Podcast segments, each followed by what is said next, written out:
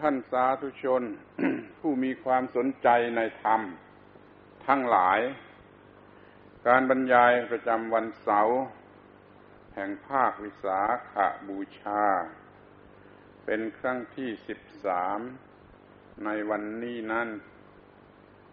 อาตมาก็ยังคงกล่าวเรื่องอะไรเป็นอะไร ต่อไปตามเดิม เฉพาะในวันนี้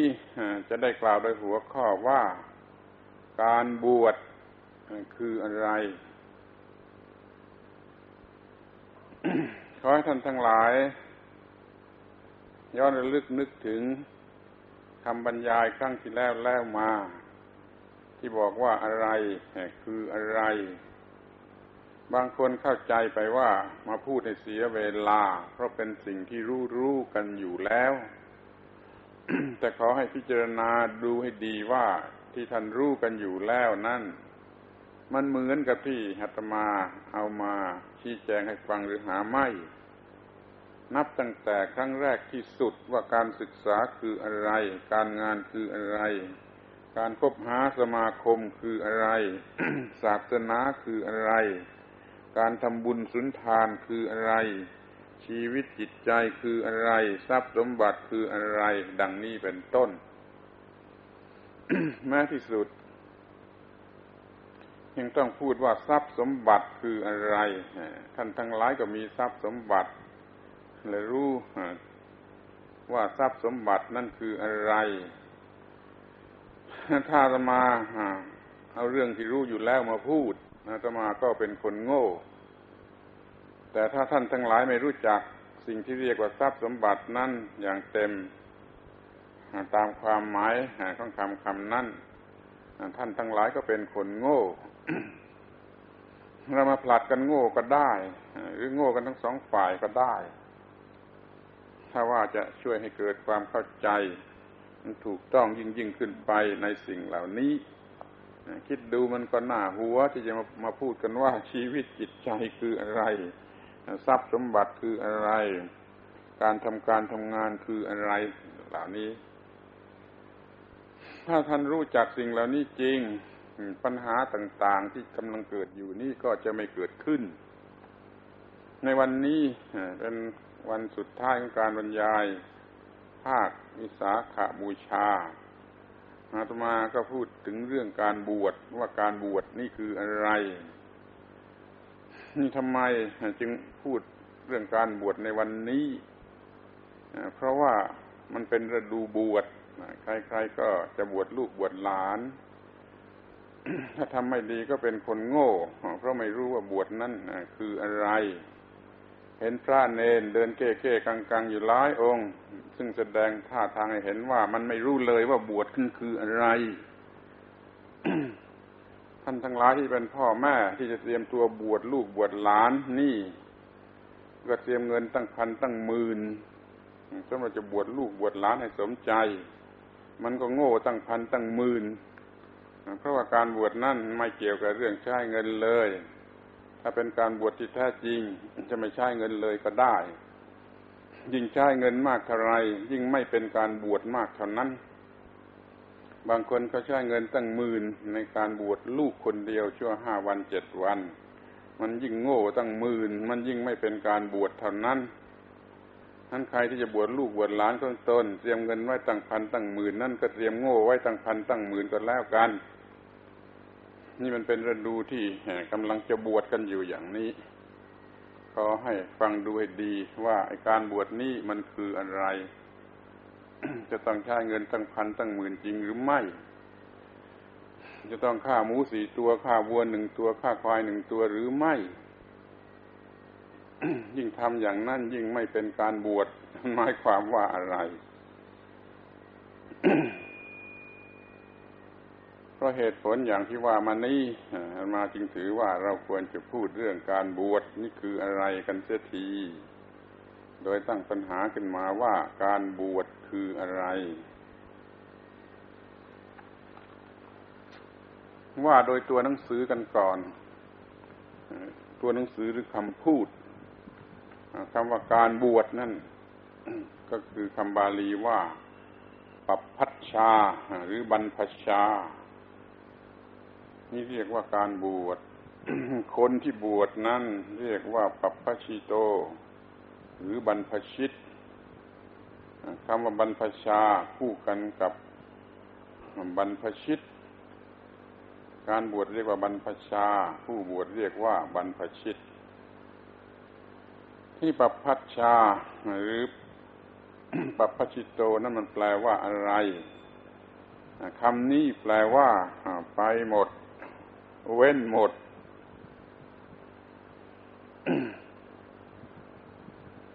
ไปหมดเว้นหมดจากอะไร ถ้าเกี่ยวกับเรื่องการบวชก็ไปหมดเว้นหมด จากความคับแคบในบ้านเรือน จากปัญหาต่างๆในโลกนี้ หรือจะให้แคบเข้ามาอีกก็ว่าไปหมดเว้นหมด จากสิ่งที่เป็นอุปสรรคแห่งการก้าวหน้าทางวิญญาณ เราต้องการการก้าวหน้าทางวิญญาณ บ้านเรือนนี่เป็นอุปสรรคแก่การก้าวหน้าทางวิญญาณ เพื่อให้พ้นจากอุปสรรคเหล่านี้จึงออกไปบวชนี่ก็เป็นอันว่าไปหมดจากอุปสรรค ที่มีอยู่ในบ้านเรือนหรือเว้นให้หมดจากอุปสรรคที่มีอยู่ในบ้านเรือน ตัวหนังสือแปลว่าไปหมด หรือเว้นหมดในลักษณะอย่างนี้ ทีนี้มาดูที่ความหมาย มันกว้างขวางของคำคำนี้กันจะดีกว่า จะได้รู้จักสิ่งที่เรียกว่าการบวชนั้น อย่างครบถ้วนยิ่งขึ้น ในปัจจุบันนี้การบวชก็มีอยู่เป็นสองชนิด คือบวชสมบูรณ์แบบตามความหมายของคำว่าบวชโดยทั่วไปนั่นอย่างหนึ่ง บวชชั่วคราว ชั่วคราวอย่างยิ่งนั่นอีกชนิดหนึ่ง บวชทั่วไปบวชตลอดไปตามความหมายของคำว่าการบรรพชา นั่นแหละคือเรื่องที่จะพูดกันในวันนี้ ส่วนเรื่องบวชชั่วคราวนั่นเป็นการพูดโดยอ้อมหรือหรือว่าโดยแฝงพร้อมกันไปในตัว ถ้าเข้าใจการบวชโดยแท้จริงโดยสมบูรณ์แล้ว ก็พอจะเข้าใจได้ว่าการบวชชั่วคราวนั้นมุ่งหมายอะไร เดี๋ยวนี้เพราะไม่เข้าใจคำว่าการบวชในการบวชชั่วคราวก็ยิ่งไม่เข้าใจและยิ่งไม่ได้ผล ลงทุนเป็นพันเป็นหมื่น แล้วก็บวชห้าวันบ้างเจ็ดวันบ้างสิบห้าวันบ้างแล้วก็สึก คงได้แต่ความโง่กลับไป เกี่ยวกับเรื่องการบวชไม่ได้อะไรนั่นจะพูดถึงเรื่องการบวชสมบูรณ์แบบคือในความหมายหรือหลักทั่วไปของสิ่งสิ่งนี้ ข้อแรกที่สุด จะพูดว่าการบวชคือการออกไปค้นออกไปแสวงหาว่าอะไรเป็นกุศล นี่ยืมคำพูด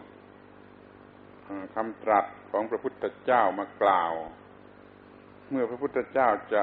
ออกบวชท่านได้เล่าเรื่องไว้ว่ารู้สึก ว่าอยู่กันในโลก นี่อย่างไม่รู้จักสิ่งที่มีความเกิดความแก่ความเจ็บความตาย แล้วก็หลงอยู่ในสิ่งที่ เป็นที่มีความเกิดความแก่ความเจ็บความตายทำให้ชีวิตคราวาสนี่มันคับแคบ เต็มไปด้วยทุลีคือสิ่งสกปรก ถ้าอย่างไรก็จะออกจากเรือนนี้ ออกไปบวช เพื่อแสวงหาว่าอะไรเป็นกุศล ท่านใช้คำอย่างนี้ คือออกบวชเพื่อแสวงหาว่าอะไรเป็นกุศลนั้นการบวชก็คือการออกไปค้นไปแสวงไปหาว่าอะไรเป็นกุศล นี่มันเป็นความรู้สึกของคน ที่รู้สึกว่าอยู่ในบ้านเรือนนี่มันอยู่ในท่ามกลางแห่งความโง่ แห่งความหลง ทุกทุกอย่างที่มีอยู่ในบ้านเรือน นี่มันเป็นอกุศล ราะมันอยู่ด้วยความโง่อยู่ด้วยความหลงการบวชจึงบวชออกไปเพื่อจะแสวงหาว่าอะไรเป็นกุศล นี่คำตรัสของพระพุทธเจ้า เมื่อถือเอาตามหลักนี้เราก็จะเห็นได้ว่า การบวชนั่นคือการออกไป แสวงหาค้นหาว่าอะไรที่มันเป็นกุศล คือมันดีกว่าการครองเรือน บางทีพระองค์ก็ตรัสเล่า ซึ่งทำให้เราทราบได้ว่า แต่โบราณการนู้นเขาออกบวชกันทำไม ความหมายก็อย่างเดียวกันแหละ คือเขาเบื่อเอื้อมระอาในความซ้ำซากของความเป็นคราวาสมันก็มีเท่านั้นแหละ ที่ท่านทั้งหลายก็พอจะรู้ได้เองว่าเท่านั้นแหละนะมันคือเท่าไหน มันไม่มีอะไรดีไปกว่านั้นทั้งเขาจึงลีกออกไปค้นหาว่าอะไรดีกว่านี้ แล้วก็ไปพบเรื่องของการบำเพ็ญทางจิตทางใจพบความสุขอย่างใหม่ เป็นความรู้อันใหม่ตั้งเป็นแบบฉบับขึ้นไว้สอนสืบสืบกันต่อไปออกบรรพชา แต่ว่ามันยังไม่ก้าวหน้าถึงที่สุด มันจึงมีจุดสุดท้ายเพียงว่าได้บังเกิดในพรหมโลก คือเขาออกไปบำเพ็ญเพียรทางจิตใจทางเมตตากรุณา อย่างที่เรียกว่ามีจิตใจไม่คล้องแวะในโลกที่เต็มไปด้วยกามารมณ์ตายไปก็ไปพรหมโลกหมายความว่าทิ้งโลกนี้แล้วก็ไปมีโลกอย่างพรหมโลก นี่ก็ความหมายอย่างเดียวกัน ว่าบวชเพื่อจะออกไปค้นหาว่าอะไรมันดีกว่านี้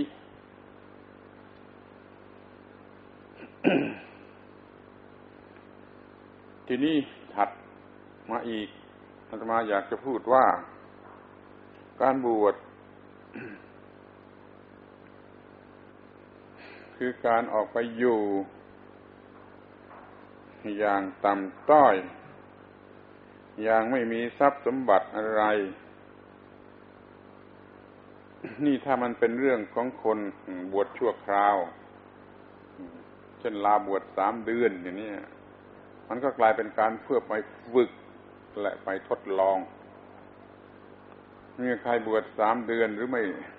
ไม่ถึงสามเดือนก็ลองฟังข้อนี้ดูบ้าง ว่าถ้าอย่างให้โง่ อย่าให้ตกเป็น ความโง่แล้วก็ขอให้ถือว่าในการฝึกบวชชั่วคราวนี้ออกไปฝึก ออกไปทดลอง การเป็นอยู่อย่างต่ำต้อย ไม่ต้องใช้เงินจะเป็นอยู่อย่างไม่มีทรัพย์สมบัติอะไร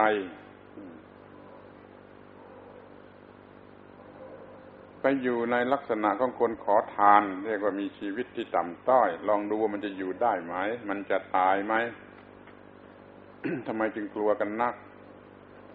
แล้วก็อยู่อย่างไม่มีทรัพย์สมบัติอะไร นี่ก็เพื่อให้รู้ว่ามันอยู่ได้ไหมทำไมจึงกลัวกันนัก นักบวชทุกชนิด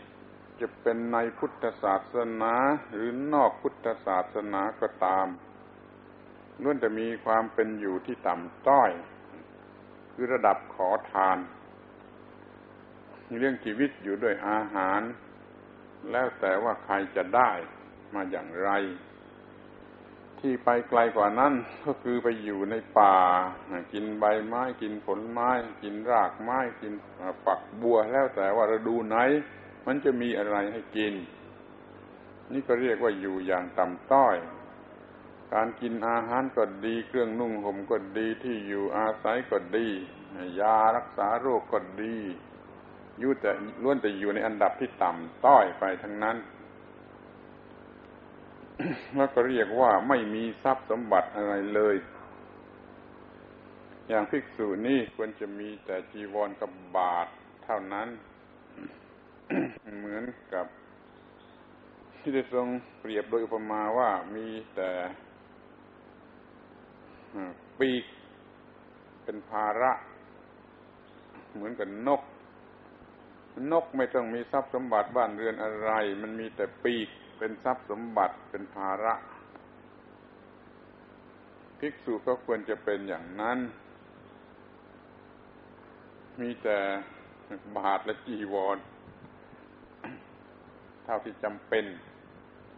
เป็นภาระติดตัวก็มีเพียงเท่านั้น การอยู่อย่างนั้นมีความจำเป็นมากสำหรับการประพฤติพรหมจรรย์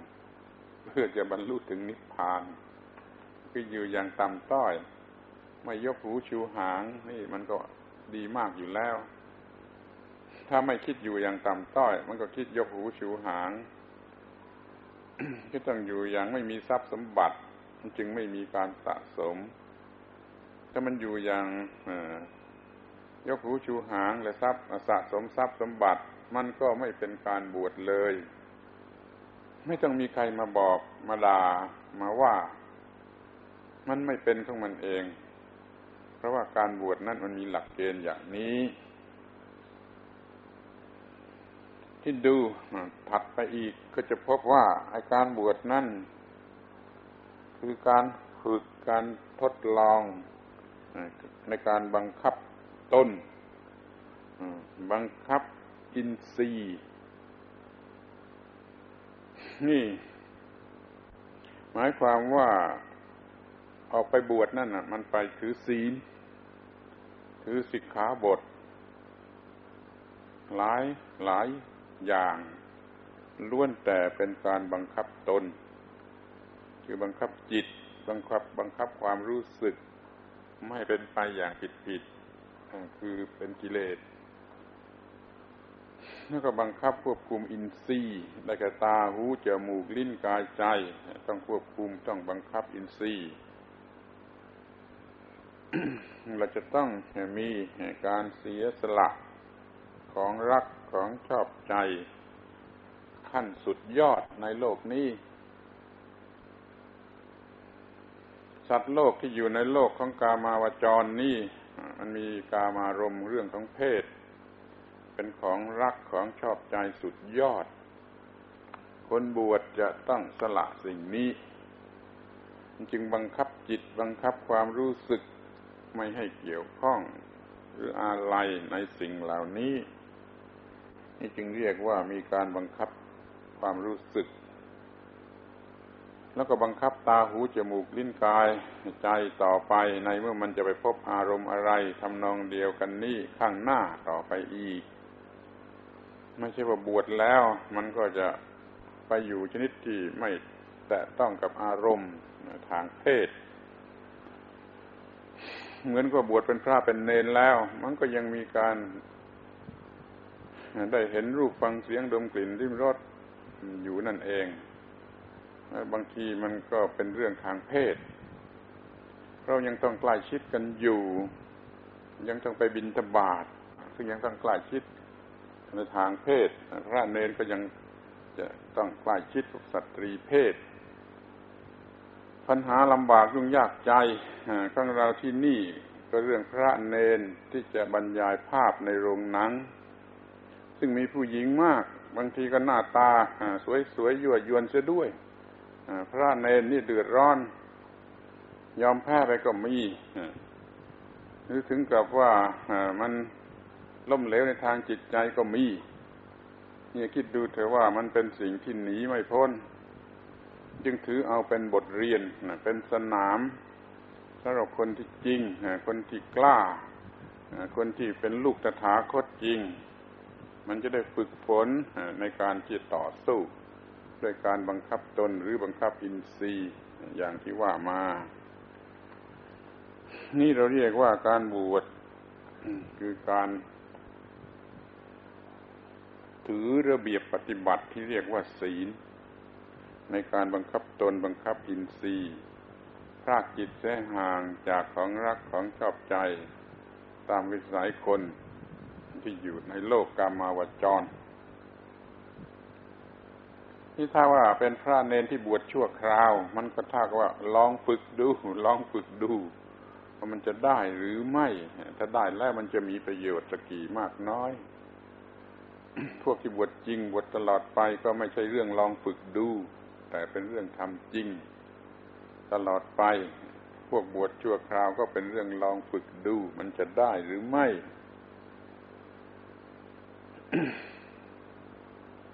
ทีนี้ต่อไปอีกก็อยากจะพูดว่าการบวชคือความสะดวก ในการที่จะเดินทางออกไปนอกโลก นี่มันเป็นคำพูดที่เป็นภาพพจน์ บางคนก็ฟังไม่ถูก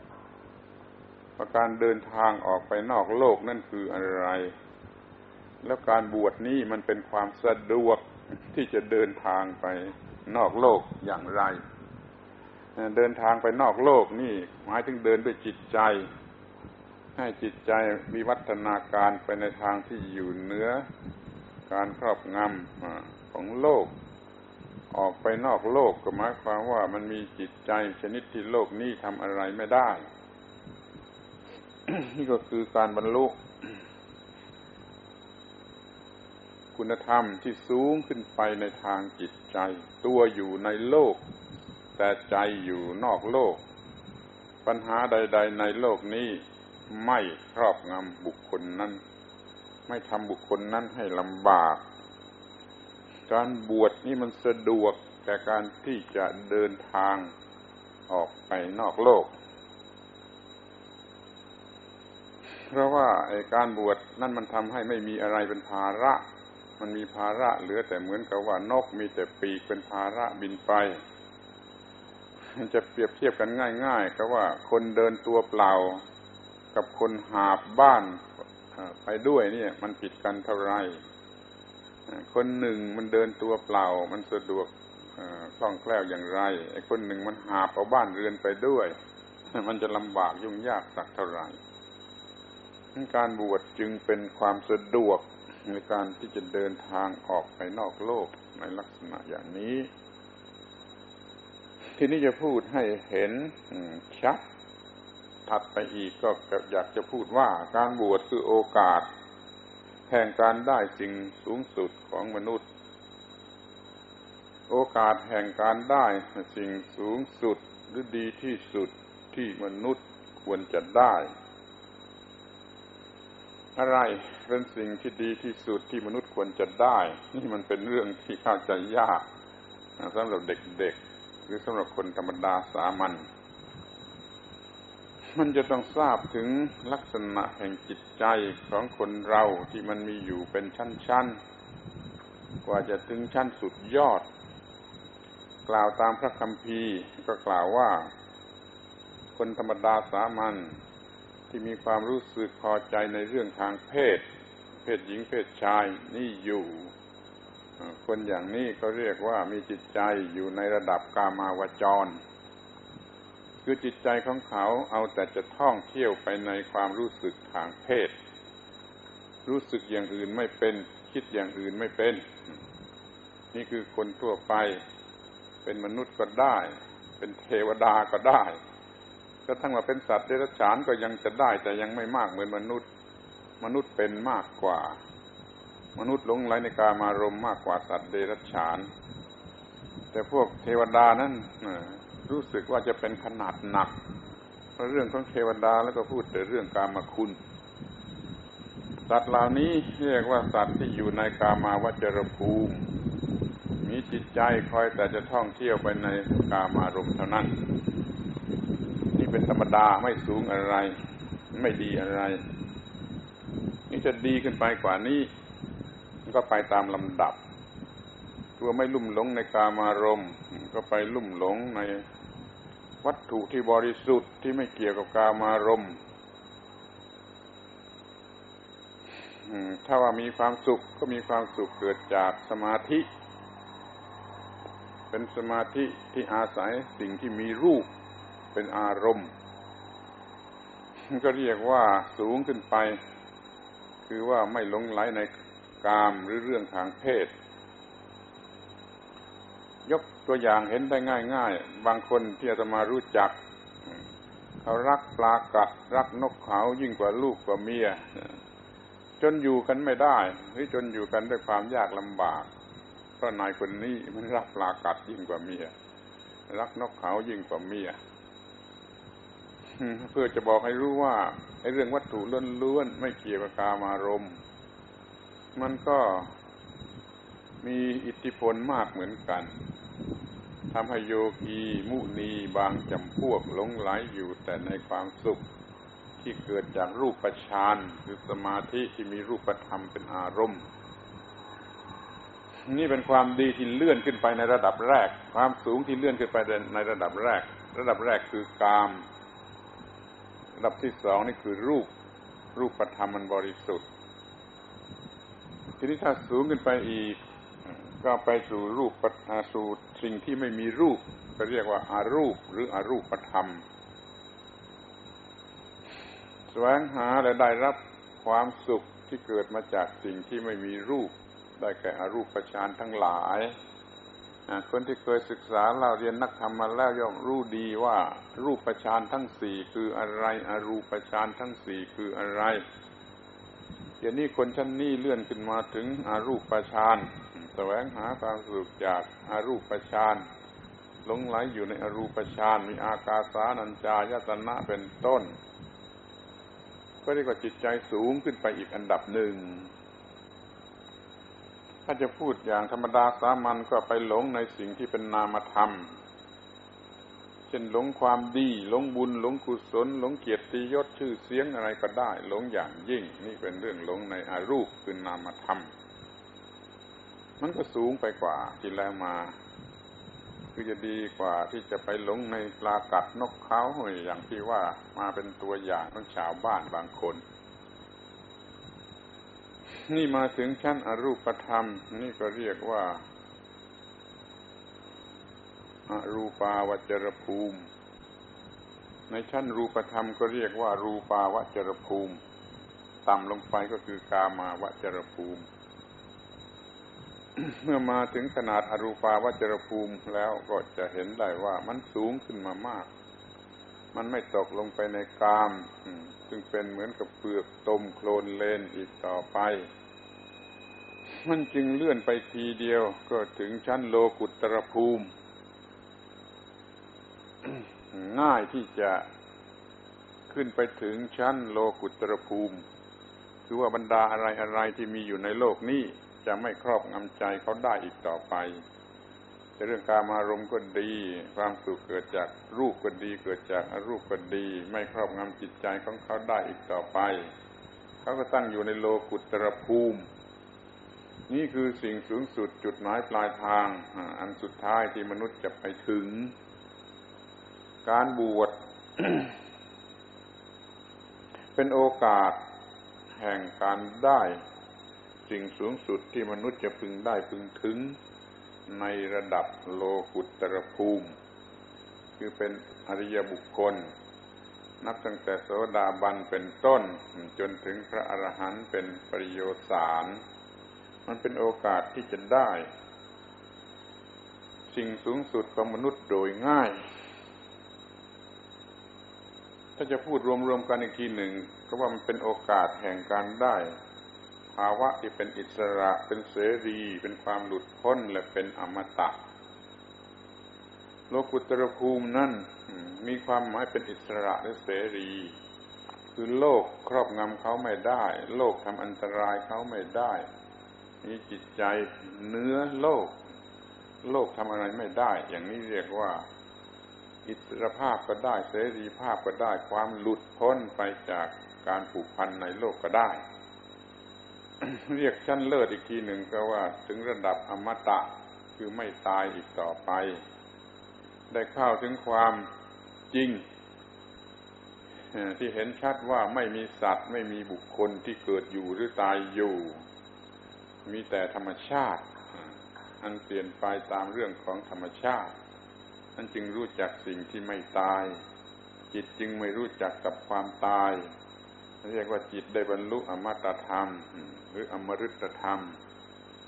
การบวชเป็นโอกาสที่จะทำให้จิตได้รู้ถึง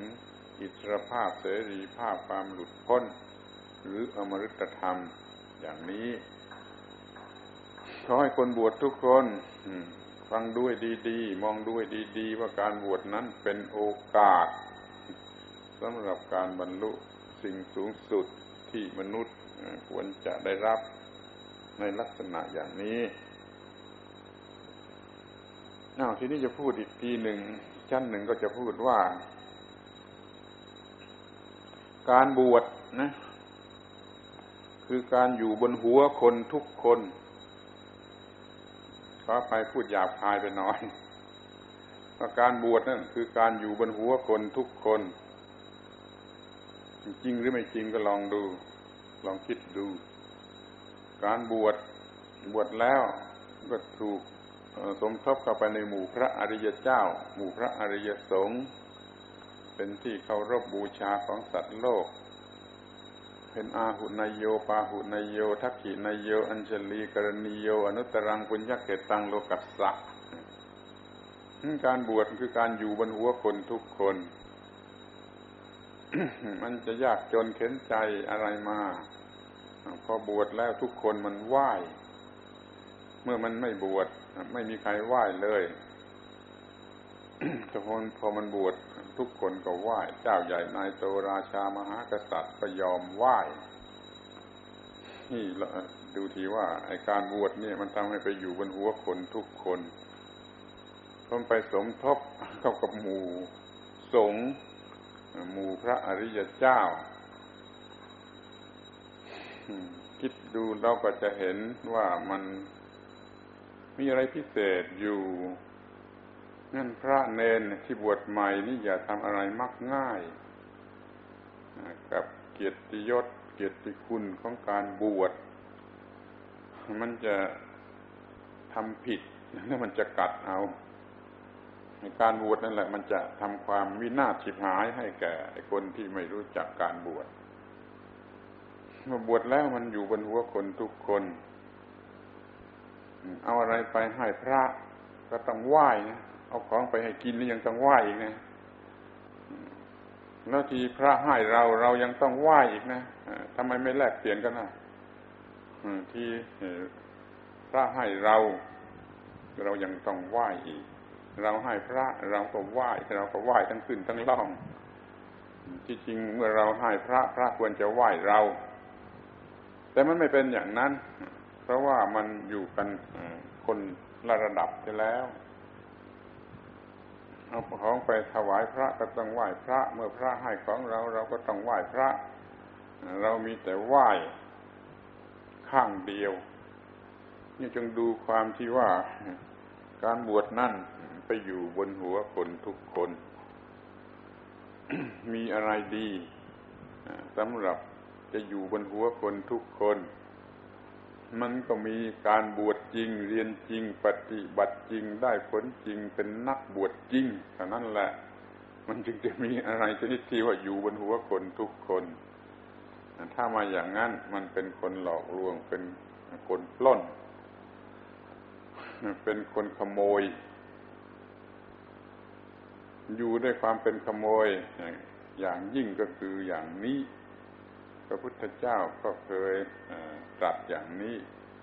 ว่าคนที่ไม่บรรเทากิเลสนั่นนะเป็นขโมย อย่างยิ่ง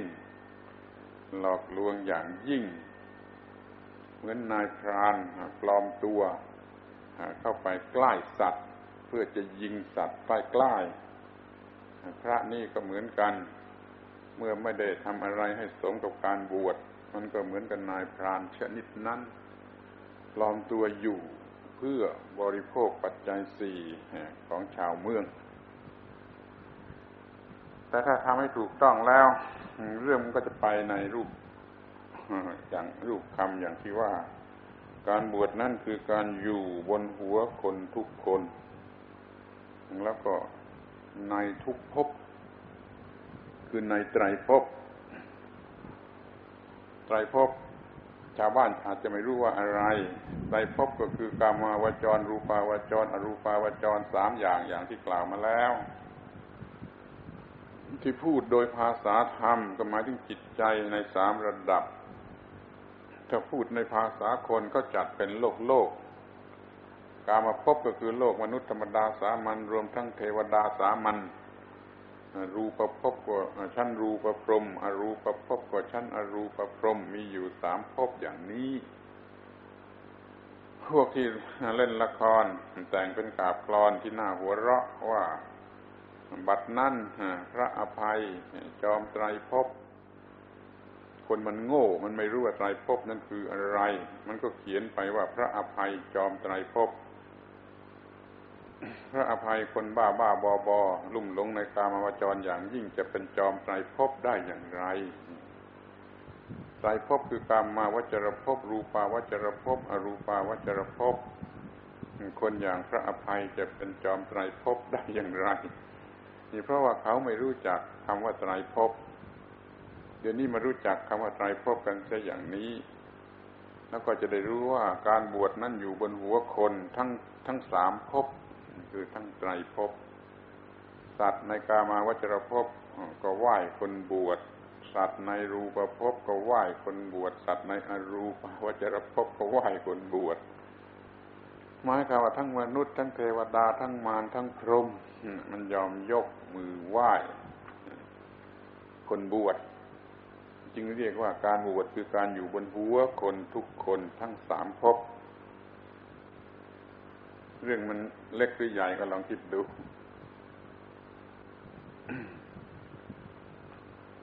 อ้าวทีนี้ก็ดูต่อไปอีก ว่าการบวช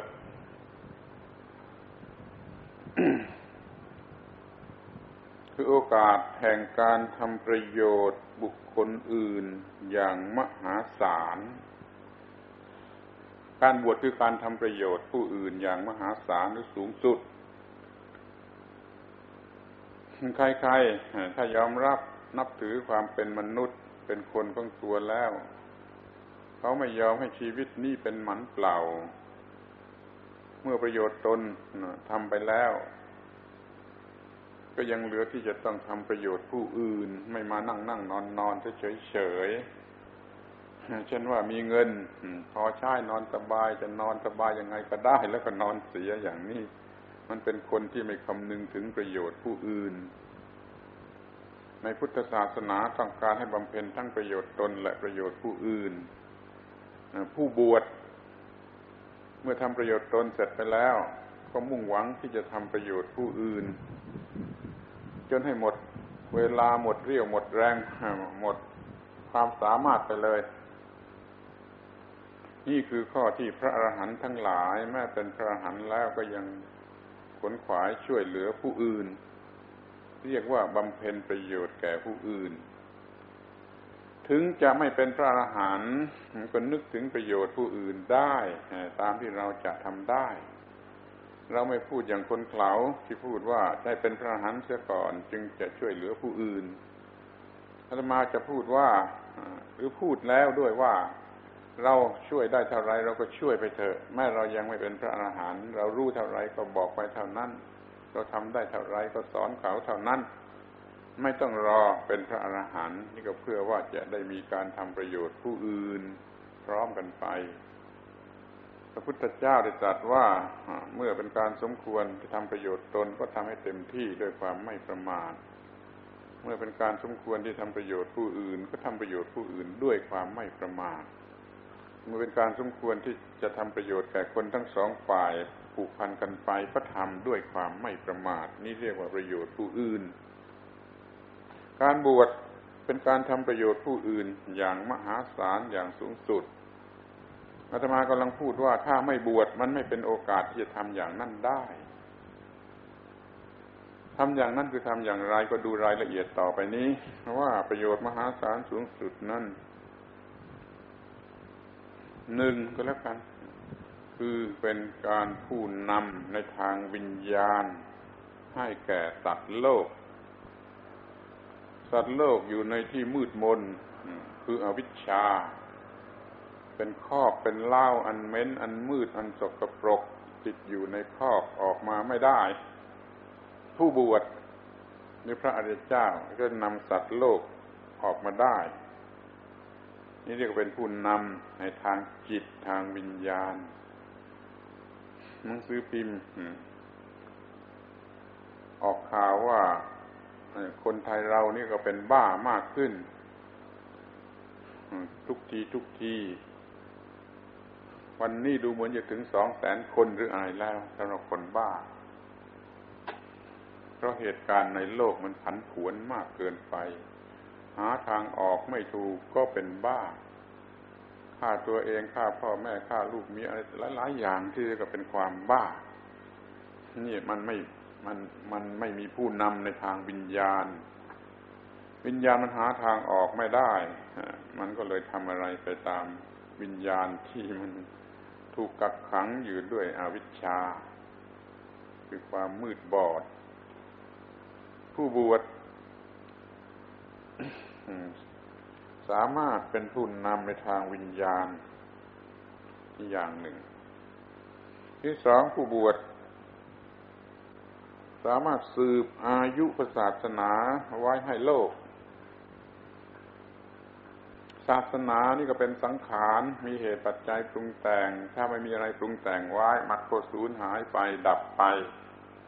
จึงต้องมีผู้ที่สืบอายุศาสนาคือภิกษุ ผู้บวชจริงเรียนจริง ปฏิบัติจริงสอนจริง นี่คือเหตุปัจจัยความมีอยู่แห่งศาสนาในโลกนี้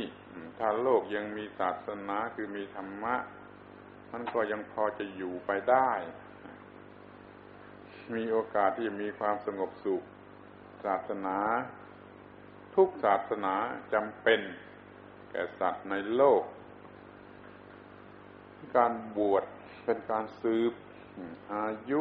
ศาสนาว่าอย่างดีดีกว่าความเป็นคาราวาสซึ่งสืบได้น้อยไปน้อยนี่จึงถือว่าการบวชเป็นการสืบอายุศาสนานี่การบวชมีโอกาสแม้ทำประโยชน์ผู้อื่นอย่างกุศลสาธารณะ นี่เอาที่เห็นเห็นกันอยู่ วัดวาอาราม ที่มีเจ้าอาวาสมีใจกว้าง ก็สามารถช่วยเหลือประชาชนเรื่องกุศลสาธารณะ โดยเฉพาะอย่างยิ่งในสมัยก่อน เรื่องทำถนนหนทางก็ดีเรื่องคูเรื่องคลองเรื่องบ่อสาธารณะศาลาอะไรก็ดี สร้างวัดวาอารามก็ดี ท่านสมภารทำได้ดีกว่าชาวบ้าน อาตมาอยากจะยกตัวอย่างตัวเอง ซึ่งใครจะเห็นว่าอวดดีก็ตามใจไม่กลัว อย่างวัดนี้อย่างสวนโมกนี้ถ้าอาตมาไม่ได้บวชมันจะเกิดขึ้นได้อย่างไรจะท้าทายอย่างนี้ว่าวัดนี้ถ้าอาตมาไม่ได้บวชมันจะเกิดขึ้นอย่างไร ถ้าอาตมาไม่บวชแล้วบวชแล้วสึกไปแล้วนี่มันจะเกิดขึ้นได้อย่างไร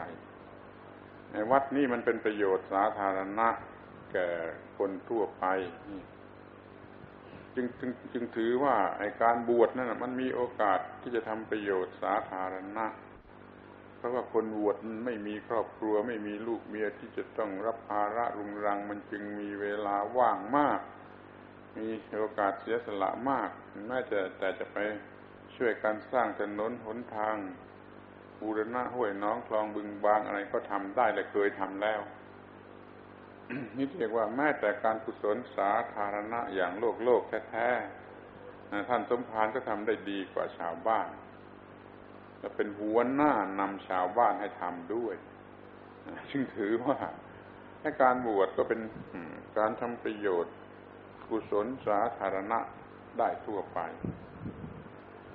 มันไม่ไม่มองเห็นกันอย่างนี้ มันจึงไม่คิดว่าอยู่เพียงเพื่อกุศลสาธารณะก็ยังได้ มันก็สึกออกไป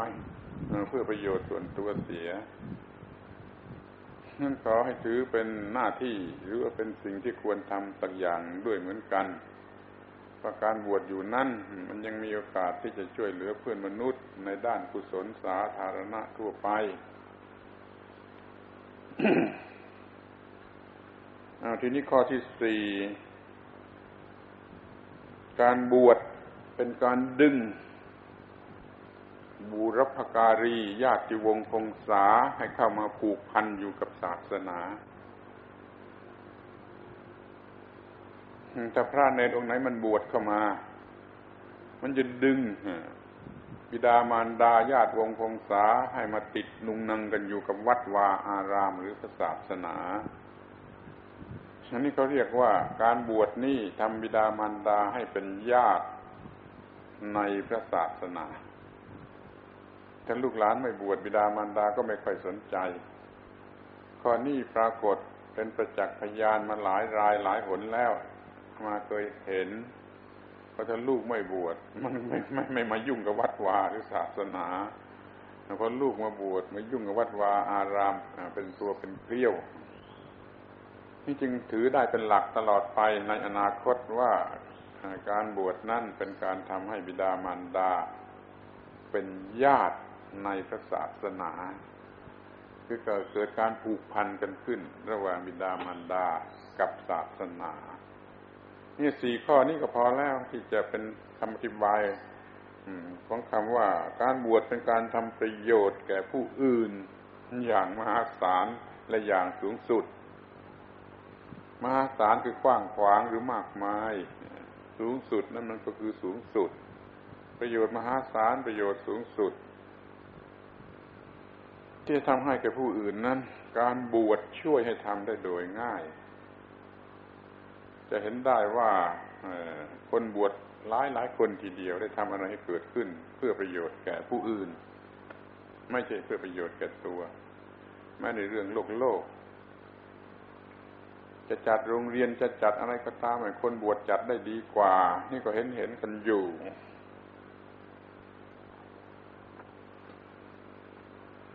ทีนี้ข้อถัดไปอีกก็จะพูดว่า การบวชเป็นการมาอยู่ในเพศ อันสูงสุด คำว่าเพศนี่ไม่ไม่หมายถึงเพศหญิงเพศชายก็หมายถึงเพศในความหมายอื่น คือการเป็นอยู่ประพฤติกระทำในแบบอื่นบางทีก็เรียกว่าวันณะในวันณะอื่นก็แปลว่าเพศวันณะเช่นนี้ก็แปลว่าเพศเช่นเราพูดกันเป็นภาษาไทยว่าอยู่ในเพศคฤหัสถ์อยู่ในเพศบรรพชิต อยู่ในสมณเพศ อยู่ในเพศของสมณะ การบวชคือการเข้ามาอยู่ในเพศสูงสุด พระสัมมาสัมพุทธเจ้าไม่มีในเพศคราวาสลองคำนวณดูดีว่าพระสัมมาสัมพุทธเจ้าไม่มีในเพศคราวาสพระปัจเจกพุทธเจ้าก็ไม่มีในเพศคราวาส พระอรหันต์ก็ไม่มีในเพศคราวาสแต่มาอยู่มีมามีอยู่ในสมณเพศคือเพศบวชดังนั้น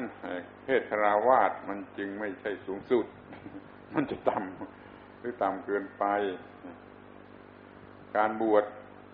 เป็นการอยู่ในเพศอันสูงสุดทำไมไม่มองเห็นเป็นของดีของวิเศษกันบ้าง แล้วยินดีที่จะอยู่ในสมณเพศตลอดไป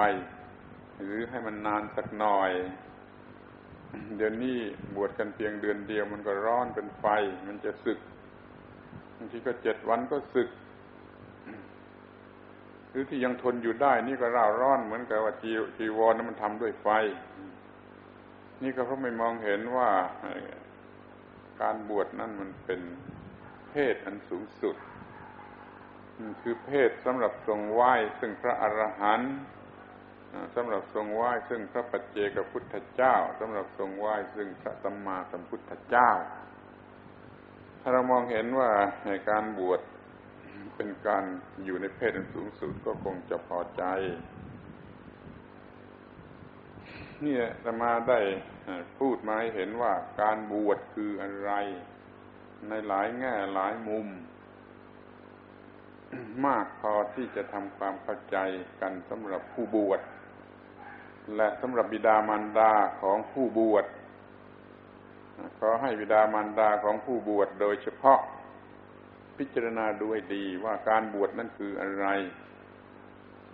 แล้วก็จัดไปกระทำไปให้ลูกหลานของตนได้มีการบวชอย่างถูกต้อง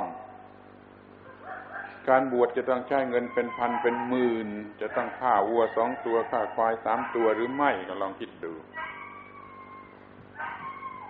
เรามาพูดว่าถ้าเป็นการบวชที่แท้จริง ไม่ต้องลงทุนแม้แต่สักสตางค์เดียว แต่คนโง่มันไม่ชอบ อย่างครั้งพุทธกาลถ้าใครมันจะบวชพ่อแม่อนุญาต แล้วก็ไปอยู่วัด ฝากเนื้อฝากตัวกับพระพุทธเจ้า หรือพระอรหันต์พระมหาเถระองค์ใดองค์หนึ่ง แล้วท่านก็จัดให้บวชจีวรนั้นหากันตามมีตามได้จีวรที่เหลือใช้หรือที่จีวรที่มันเกิดขึ้นได้อย่างไรก็ตามเขาไม่ได้ซื้อได้ขายกัน เขาให้นั่นอุปชาเสียอีกจะเป็นผู้ให้ เมื่อรับจะอุปการะคนนี้ให้บวชแล้ว ก็เป็นหน้าที่ของอุปชา จะทำให้มีจีวรมาจากทิศไหนทางไหนก็ตาม แล้วก็เอามาให้บวชแล้วก็บวชให้ไม่ได้เสียสตางค์สักหนึ่งสตางค์นี่ลองคิดดูนั่นการบวชที่แท้จริง ในครั้งพุทธกาลเดี๋ยวนี้ถ้าบวชมันก็ต้องเสียอะไรมากเป็นร้อยนะแล้วเดี๋ยวนี้เป็นพันนะ บางแห่งเขาว่าเป็นหมื่นนั่นมันโง่กี่เท่า มันโง่ร้อยเท่า โง่พันเท่า โง่หมื่นเท่าคือทำให้ไม่เป็นการบวชทำการบวชให้ไม่เป็นการบวชแถวนี้ก็ยังมีข้าหมูสามตัวข้าวัวหนึ่งตัวข้าควายหนึ่งตัว เพราะการบวชนี่มันบวชอะไรกัน มันไม่เกี่ยวกับการบวชเลย มันทำให้ไม่เป็นการบวช ก็เป็นเหตุให้ เมาไม้ด้วยการกิน เมาไม้ด้วยการกระทำชนิดที่ไม่สมควรแก่มนุษย์แล้วจะเป็นการบวชอะไรกันนี่คนที่เป็นบิดามารดาจะไปบวชลูกบวชหลาน จงคิดนึกถึงข้อนี้ให้มาก แล้วตัวลูกหลานที่มันบวชนั่นเอง ก็จงคิดถึงข้อนี้ให้มันมาก เหมือนอย่างที่อาตมาได้พูดมาแล้วว่าการบวชนั่นเป็นการออกไปแสวงหาไปค้นหาว่าอะไรที่มันดีกว่าการที่จะอยู่ครองเรือน ว่าการบวชนั่นเป็นการปฏิบัติการมีชีวิตอยู่อย่างต่ำต้อย ไม่มีทรัพย์สมบัติเลย ว่าการบวชนั้นเป็นการปฏิบัติ ศีล บังคับตน บังคับอินทรีย์สละของรักของชอบใจสุดยอดในโลกนี้ ออกไปบวช การบวชนั้นเป็นความสะดวกในการที่จะเดินทางไปนอกโลก นี่พูดอย่างอุปมา การบวชนั้นเป็นโอกาสที่จะได้สิ่งสูงสุดที่มนุษย์ควรจะได้รับ คือได้รับความรอดแห่งจิตใจ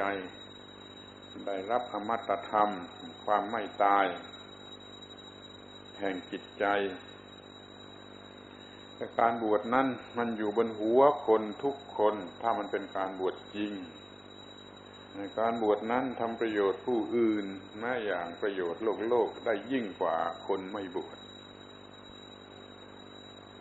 ถ้าใครมันจริงมันไม่โกหกตัวเอง มันว่ามันอยากจะทำประโยชน์ผู้อื่น แล้วบวชเพื่อทำประโยชน์ผู้อื่นอย่างเดียวก็ยังพอ ยังไม่ต้องบรรลุมรรคผลนิพพาน มันก็ยังมีมีโอกาสทำได้ แล้วก็ทำลายกิเลสความเห็นแก่ตัวไปในตัวในการช่วยเหลือกุศลสาธารณะแล้วการบวชนั้นเป็นเพศอันสูงสุด คือสมณเพศเป็นเพศที่ทรงไหว้ซึ่งพระอรหันตสัมมาสัมพุทธเจ้า พระปัจเจกพุทธเจ้า และพระอรหันต์โดยทั่วไป ขอให้พิจารณาดูกันอย่างนี้ ถ้าเข้าใจอย่างนี้ ผ้าเหลืองมันคงจะไม่ร้อนนักมันคงจะบวชกันได้สองพรรษาสามพรรษาสี่พรรษาห้าพรรษาจนกระทั่งลืมศึกไปก็ได้อามาเห็นประโยชน์อย่างนี้จึงมาบุกมาพูดกันในวันนี้ว่าการบวชคืออะไร การบวชคืออย่างนี้ มันวิเศษกี่มากน้อย แล้วมันกลับไม่ต้องลงทุนอะไรเป็นเงินเป็นทองำนองเดียวกับที่พูดว่านิพพานเป็นของให้เปล่าไม่ต้องเสียสตางค์อย่างไรก็อย่างนั้น นี่คือการบวชที่แท้จริง ซึ่งเป็นการบวชจริง แล้วมันก็ตลอดไป ที่เหลืออยู่นิดหนึ่งก็จะพูดถึงการบวชที่เป็นการบวชชั่วคราว ไม่ได้ตำหนิตีเตียนอะไรที่ว่าจะเป็นการบวชชั่วคราว เมื่อมันมีความสามารถเท่านั้นก็บวชชั่วคราว แต่ขอให้ทำจริง ๆ ทำมาได้ผลจริง ๆ บวชพรรษาเดียวก็ได้ แต่ขอให้มีการกระทำที่ตรงตามความหมายของการบวชถ้ามันเป็นการค้นหาอะไรที่มันดีกว่าอยู่บ้านเรือน ให้เป็นการทดลองอยู่อย่างไม่มีทรัพย์สมบัติอยู่อย่างต่ำต้อยพระเนนคนไหนที่จะบวชเพียงพรรษาเดียวก็ขอให้ถือเป็นโอกาสทดลองว่าจะมีชีวิตอยู่อย่างต่ำต้อยที่สุด ไม่ต้องมีทรัพย์สมบัติเลย ทดลองการบังคับตัว บังคับจิต บังคับความรู้สึก บังคับตาหูจมูกลิ้นกายใจ ทดลองสลับทรัพย์สมบัติของรักของพอใจ ทดลองไปทุกสิ่งทุกอย่าง ในเมื่อบวชได้เพียงสามเดือน มันก็จะเป็นการบวชที่มีอานิสงส์มหาศาล อย่างที่ท่านอาจารย์แต่การก่อนท่าน พูดไว้เป็นอุปมาเพื่อการคำนวณ เพราะมันไม่อาจจะพูดอย่างอื่น คือท่านพูดว่าให้เอาฟ้าทั้งหมดเนี่ยเป็นเหมือนกับกระดาษ แล้วก็เอาภูเขาสุซูเมนเหมือนกับปากกาหรือผู้กันให้เอาแผ่นดินเหมือนกับหมึกเอาน้ำในมหาสมุทรเป็นน้ำละลายหมึกแล้วเขียนกันให้เต็มท้องฟ้า มันก็ไม่หมดอานิสงส์ของการบวชท่านไม่รู้จะพูดอย่างไร ก็เลยพูดว่าเป็นอุปมาอย่างนั้น ว่าการบวชนั่นถ้าบวชกันจริง มันมีอานิสงส์อย่างนั้น แล้วเดี๋ยวนี้เราได้อานิสงส์อย่างนั้นกันหรือเปล่าเพราะแม้แต่ว่าการบวชคืออะไรก็แทบจะไม่รู้ซะแล้วขอไปปรึกษากันดูใหม่ในระหว่างอุปชาอาจารย์กับผู้บวช ในระหว่างผู้บวชกับผู้บวชในระหว่างผู้บวชกับบิดามารดา ญาติมิตรสหายทั้งหลายว่าเราจะเอาประโยชน์อะไรจากการบวชกันให้ถูกต้อง ให้ตรงตามความมุ่งหมายอันนี้ ทีนี้จะพูดถึงว่าไอ้บวชชั่วคราวนั่นมันคืออย่างไรบ้างบวชสามเดือน ก็ยังเป็นมีขนบธรรมเนียมประเพณีเกิดขึ้นใหม่ ทั้งพุทธการเขาไม่มีเรื่องบวชสามเดือนธรรมเนียมบวชสามเดือนมันไม่มี เดี๋ยวนี้เราเห็นว่ามันมีประโยชน์เอาก็บวชกันสามเดือนแล้วก็ให้บวชจริงเรียนจริง ปฏิบัติจริงตลอดสามเดือน ทีนี้ก็ยังมีที่มันเล็กลงไปอีก เล็กลงไปอีกเรียกว่าบวชเฉพาะวันวันนี้เป็นวันอุโบสถ ถือศีลอุโบสถ ก็เป็นการบวชชนิดหนึ่ง บวชหนึ่งวันคือวันอุโบสถ แล้วก็ถือศีลอุโบสถ ตรงตามความหมายของสิกขาบททำตามรอยพระอรหันต์แปดประการนั้นแล้ว โดยจิตใจยังได้รับอะไรอะไรเหมือนกับการบวชทุกประการ เพราะว่าในวันที่ถือศีลอุโบสถนั้นต้องทำให้มีจิตใจเป็นอย่างอื่น เป็นจิตใจที่อิสระหลุดพ้นเป็นจิตใจที่สงบ ได้ดื่มรสของพระนิพพานคือความเยือกเย็น ไม่มีการรบกวนของกิเลส ไม่เกี่ยวข้องกังวลด้วยอะไร เหมือนกับว่าสละออกไป แม้แต่ชีวิตก็ไม่ได้คำนึงถึง เหลืออยู่แต่การประพฤติปฏิบัติให้ดีที่สุดในการตามรอยพระอรหันต์นี่เรียกว่าเป็นการอยู่ในรอยของพระอรหันต์หรือเดินตามหลังพระอรหันต์ไป มันจึงถือว่าการบวชแม้บวชวันเดียวก็มีอยู่เป็นการสมาทานอุโบสถศีลเป็นต้น หรือว่าใครจะสมาทานการบวชอย่างอื่นที่มันคล้ายๆกันบวชวันหนึ่งสองวันสามวันเจ็ดวันอะไรก็ยังทำได้ แต่ขนบธรรมเนียมประเพณีมันมีห้าอยู่แล้วว่า ถึงวันอุโบสถก็บวชกันเถอะถึงวันอุโบสถก็บวชกันเถอะบวชหนึ่งวัน ให้เป็นการตามรอยพระอรหันต์ แล้วก็จะรับอานิสงส์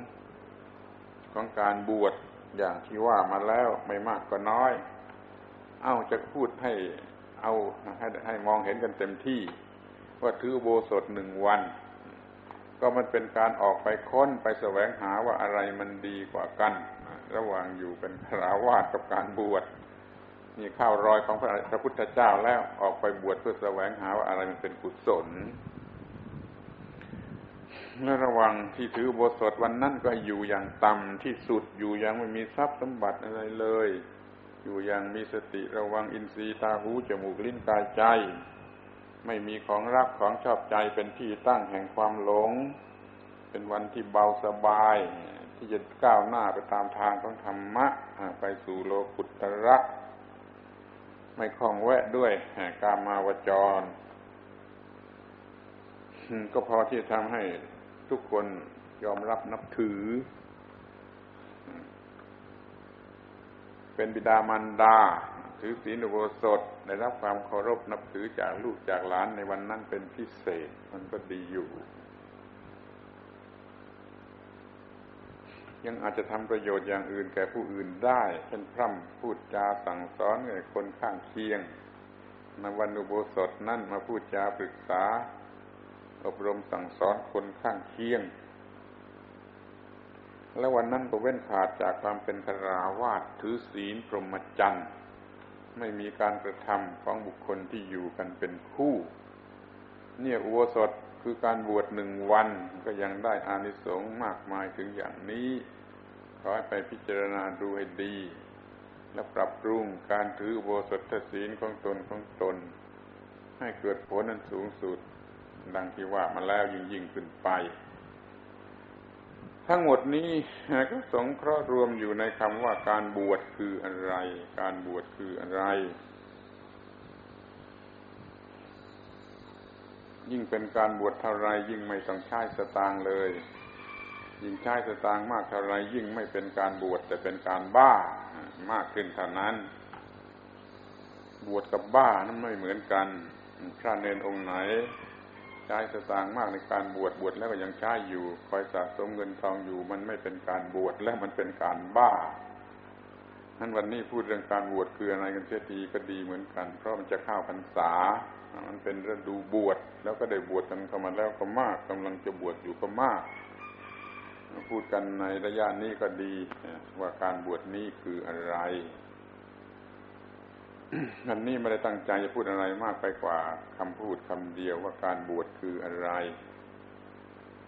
เพราะมันมีเหตุผลเกี่ยวข้องกัน ทายกทายิกาทั้งหลายก็เตรียมตัวสำหรับจะบวชลูกบวชหลาน จะทำบุญกุศลกันเป็นการใหญ่เนื่องในการเข้าพรรษา คนหนุ่มก็จะบวชกันเพื่อจะเข้าพรรษา เพื่อจำพรรษาพูดกันก็ น่าฟังไม่ว่าจะบวชเพื่อบุญเพื่อกุศลเพื่อสืบอายุศาสนา แต่แล้วมันจะเป็นไปตามนั่นจริงหรือไม่ ก็ขอได้พิจารณาดูโดยข้อความดังที่อามาอาตมาได้กล่าวมาแล้วว่าการบวชคืออะไร เป็นเวลาหนึ่งชั่วโมงแล้ว การบรรยายวันนี้ขอถือโอกาสเพียงเท่านี้ น้อยกว่าทุกที แต่ถือว่าเป็นการสมควรแก่เวลาแล้ว ขอยุติการบรรยายเฉพาะวันนี้ อันเป็นวันสุดท้ายของภาควิสาขาบูชาของภาควิสาขาบูชา วันเสาร์หน้าก็จะเริ่มภาคใหม่ คือภาคอาสาฬหาบูชาต่อไปขอกล่าวปิดภาควิสาขาบูชาด้วยเรื่องว่าการบวชคืออะไรในบัดนี้ ขอโอกาสให้พระคุณเจ้าทั้งหลายท่านได้สวดบาลีคณะสาธยายส่งเสริมกำลังใจของผู้ประพฤติปฏิบัติธรรมให้ยิ่งยิ่งขึ้นไป